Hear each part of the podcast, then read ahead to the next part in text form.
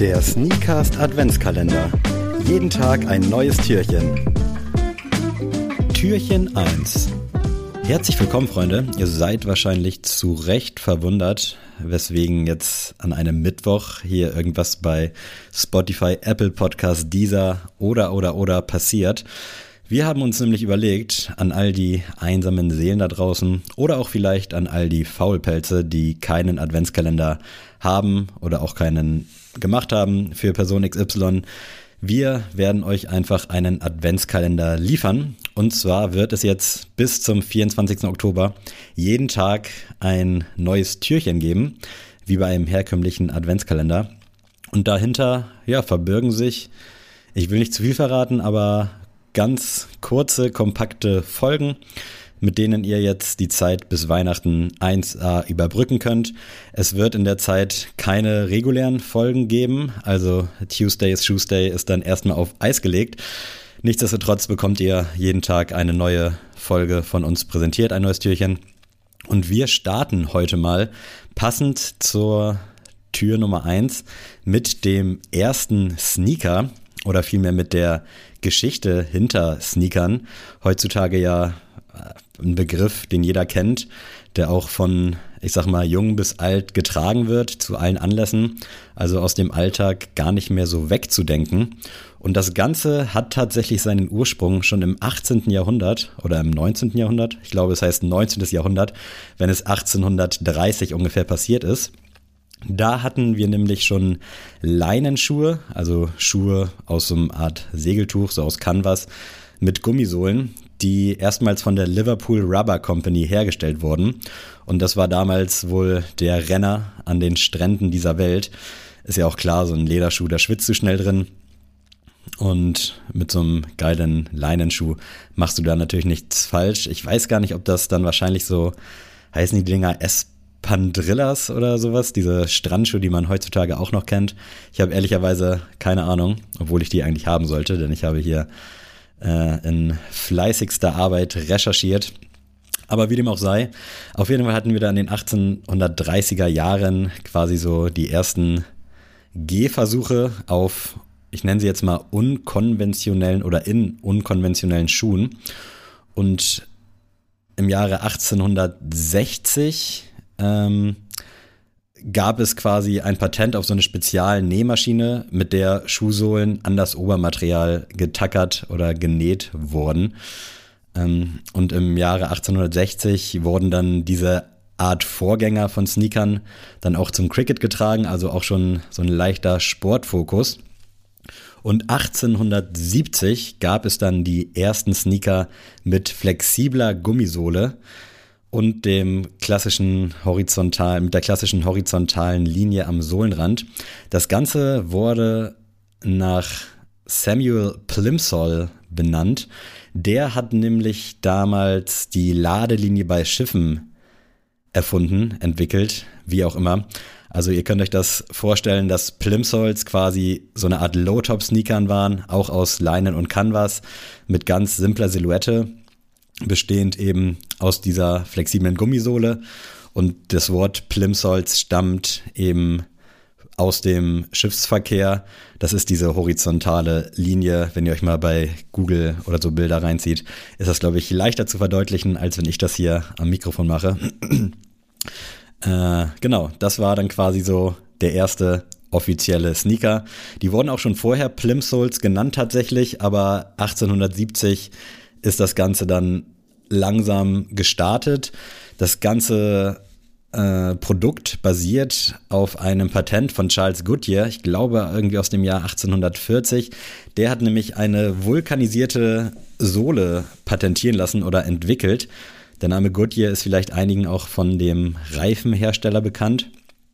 Äh, das kommt tatsächlich auch daher, also das sind mittlerweile, glaube ich, irgendwelche Ur-Ur-Ur-Ur-Ur-Urenkel. Und der hat eben Gummisohlen aus Kautschuk gefertigt. Bevor ich da jetzt den chemischen Prozess wiedergebe, würde ich euch da auch vorschlagen zu googeln oder einfach mal bei Titus vorbeizuschauen. Äh, Skateboard-Laden. Die haben nämlich einen niceen Lexikon-Eintrag auf ihrer Homepage. Checkt das gerne mal ab. Vulkanisierte Sohlen kennen wir heutzutage natürlich auch noch.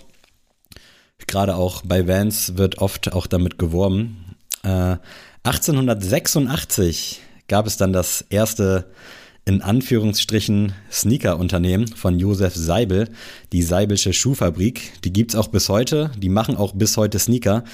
Nicht in dem Kosmos, in dem wir momentan unterwegs sind, aber checkt das gerne mal ab. Also es ist äh, ziemlich spannend, auch wenn persönliche Meinung die Schuhe schon relativ langweilig sind und in meinen Augen könnten das auch genau die gleichen sein wie von vor äh, über 100 Jahren.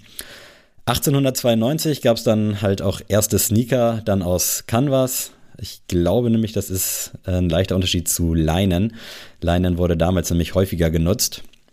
Und im Jahre 1908, also jetzt roundabout 40 Jahre später, äh, gab es die Gründung von Converse. Kennen wir bis heute, lieben wir bis heute. Bevor wir da jetzt aber gleich drauf eingehen, muss ich hier nochmal kurz acht Jahre weiterspringen, ins Jahr 1916. Da gab es nämlich die Gründung von Cats, K-E-D-S genannt, oder geschrieben vielmehr. Und das äh, war quasi so eine Art Vorreiter für Sneaker. Die haben nämlich Kinderschuhe rausgebracht, eben genau in diesem Stile wie eingangs beschrieben. Und ein Jahr später, im Jahr 1917, äh, ja, ist es dann passiert. Der Converse All-Star wurde released und durch den Support der Indiana Hoops, wo auch der sehr, sehr, äh, ja, The Legend himself, ich sag's einfach wie es ist, Chuck Taylor gespielt hat, hat der Schuh halt, dieser Converse All-Star, eine riesen Reichweite erlangt und wurde so zum Verkaufshit. Und im gleichen Jahr wurde dann auch erstmals der Begriff Sneaker überhaupt verwendet. Also vorher hat man halt einfach von Schuhen gesprochen. Und zwar von Henry Nelson McKinley. Das war ein Werbefachmann. Und der hat tatsächlich, äh, ja, Surprise, Spoiler-Alarm. Der hat in einer Werbeagentur gearbeitet und dem ist dann das Wort Sneaker als Bezeichnung eingefallen. Das stammt aus dem englischen to sneak, was für Schleichen steht. Und das beschreibt die Gummisohle, mit denen man über den Boden schleicht. Denn damals war es so, dass man halt Lederschuhe hatte mit Ledersohlen und die waren halt hart und laut. Dementsprechend hat man die schon von weitem gehört und mit diesen Gummisohlen, mit diesen ikonischen Gummisohlen, ähm, ist das nicht mehr der Fall und somit äh, hat sich der Begriff Sneaker dann auch irgendwie so ein bisschen durchgesetzt. Wobei früher der Begriff Sneaker mit Turnschuhen gleichgesetzt wurde.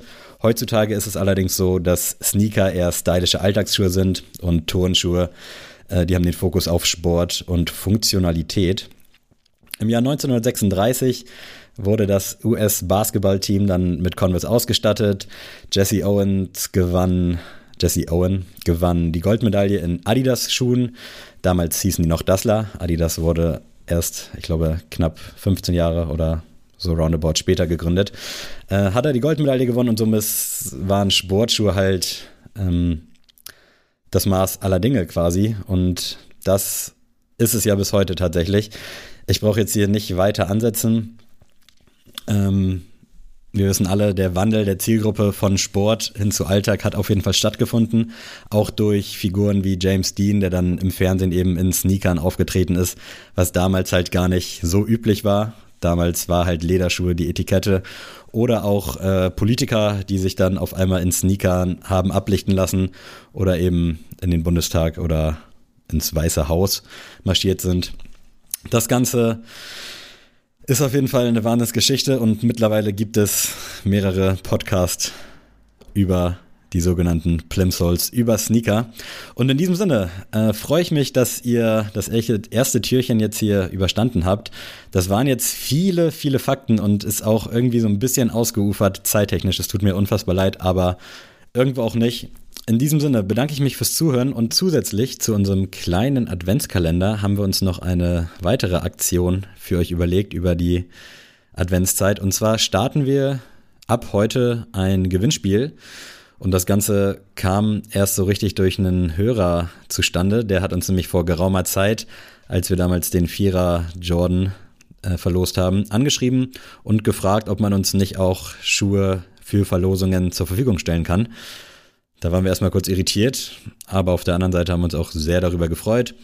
Und derjenige hat sich nämlich leider in der Größe vertan und ist jetzt auch kein Reseller oder wollte den jetzt zurückschicken und hat uns den dann netterweise geschickt. Und dann dachten wir, okay, dann können wir ja Richtung Dezember eine geile Aktion starten und das ist genau jetzt der Fall. Und wir schmeißen einfach noch einen zweiten Schuh in den Pott.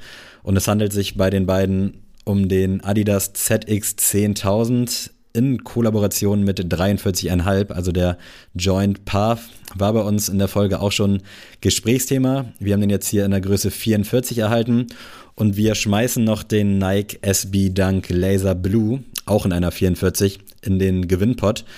Und was ihr dafür tun müsst, ist eigentlich richtig leicht. Und zwar spendet ihr einfach einen beliebigen Betrag X an irgendeine Organisation bzw. Hilfsorganisation, schickt uns dann per DM den Spendennachweis oder eure PayPal-Abbuchung oder irgendeinen Nachweis, damit wir sehen, dass ihr was gespendet habt.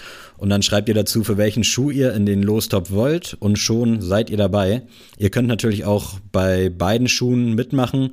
Dann müsstet ihr allerdings zweimal spenden, was jetzt aber auch nicht so schlimm ist. Und wir hoffen einfach, dass wir den Menschen, denen es aktuell vielleicht nicht so gut geht, damit irgendwie irgend, ja, einfach schöne Weihnachten bereiten können, dass man vielleicht ähm, die schlechten Gedanken wirklich mal in dieser schönen Adventszeit vergessen kann. Und gemeinsam mit euch sind wir da sehr optimistisch, dass wir das hinkriegen. Also lasst uns fleißig spenden und erzählt es euren Freunden, postet es auch gerne in eure Story. Hier steht nämlich tatsächlich das Gemeinwohl im Fokus.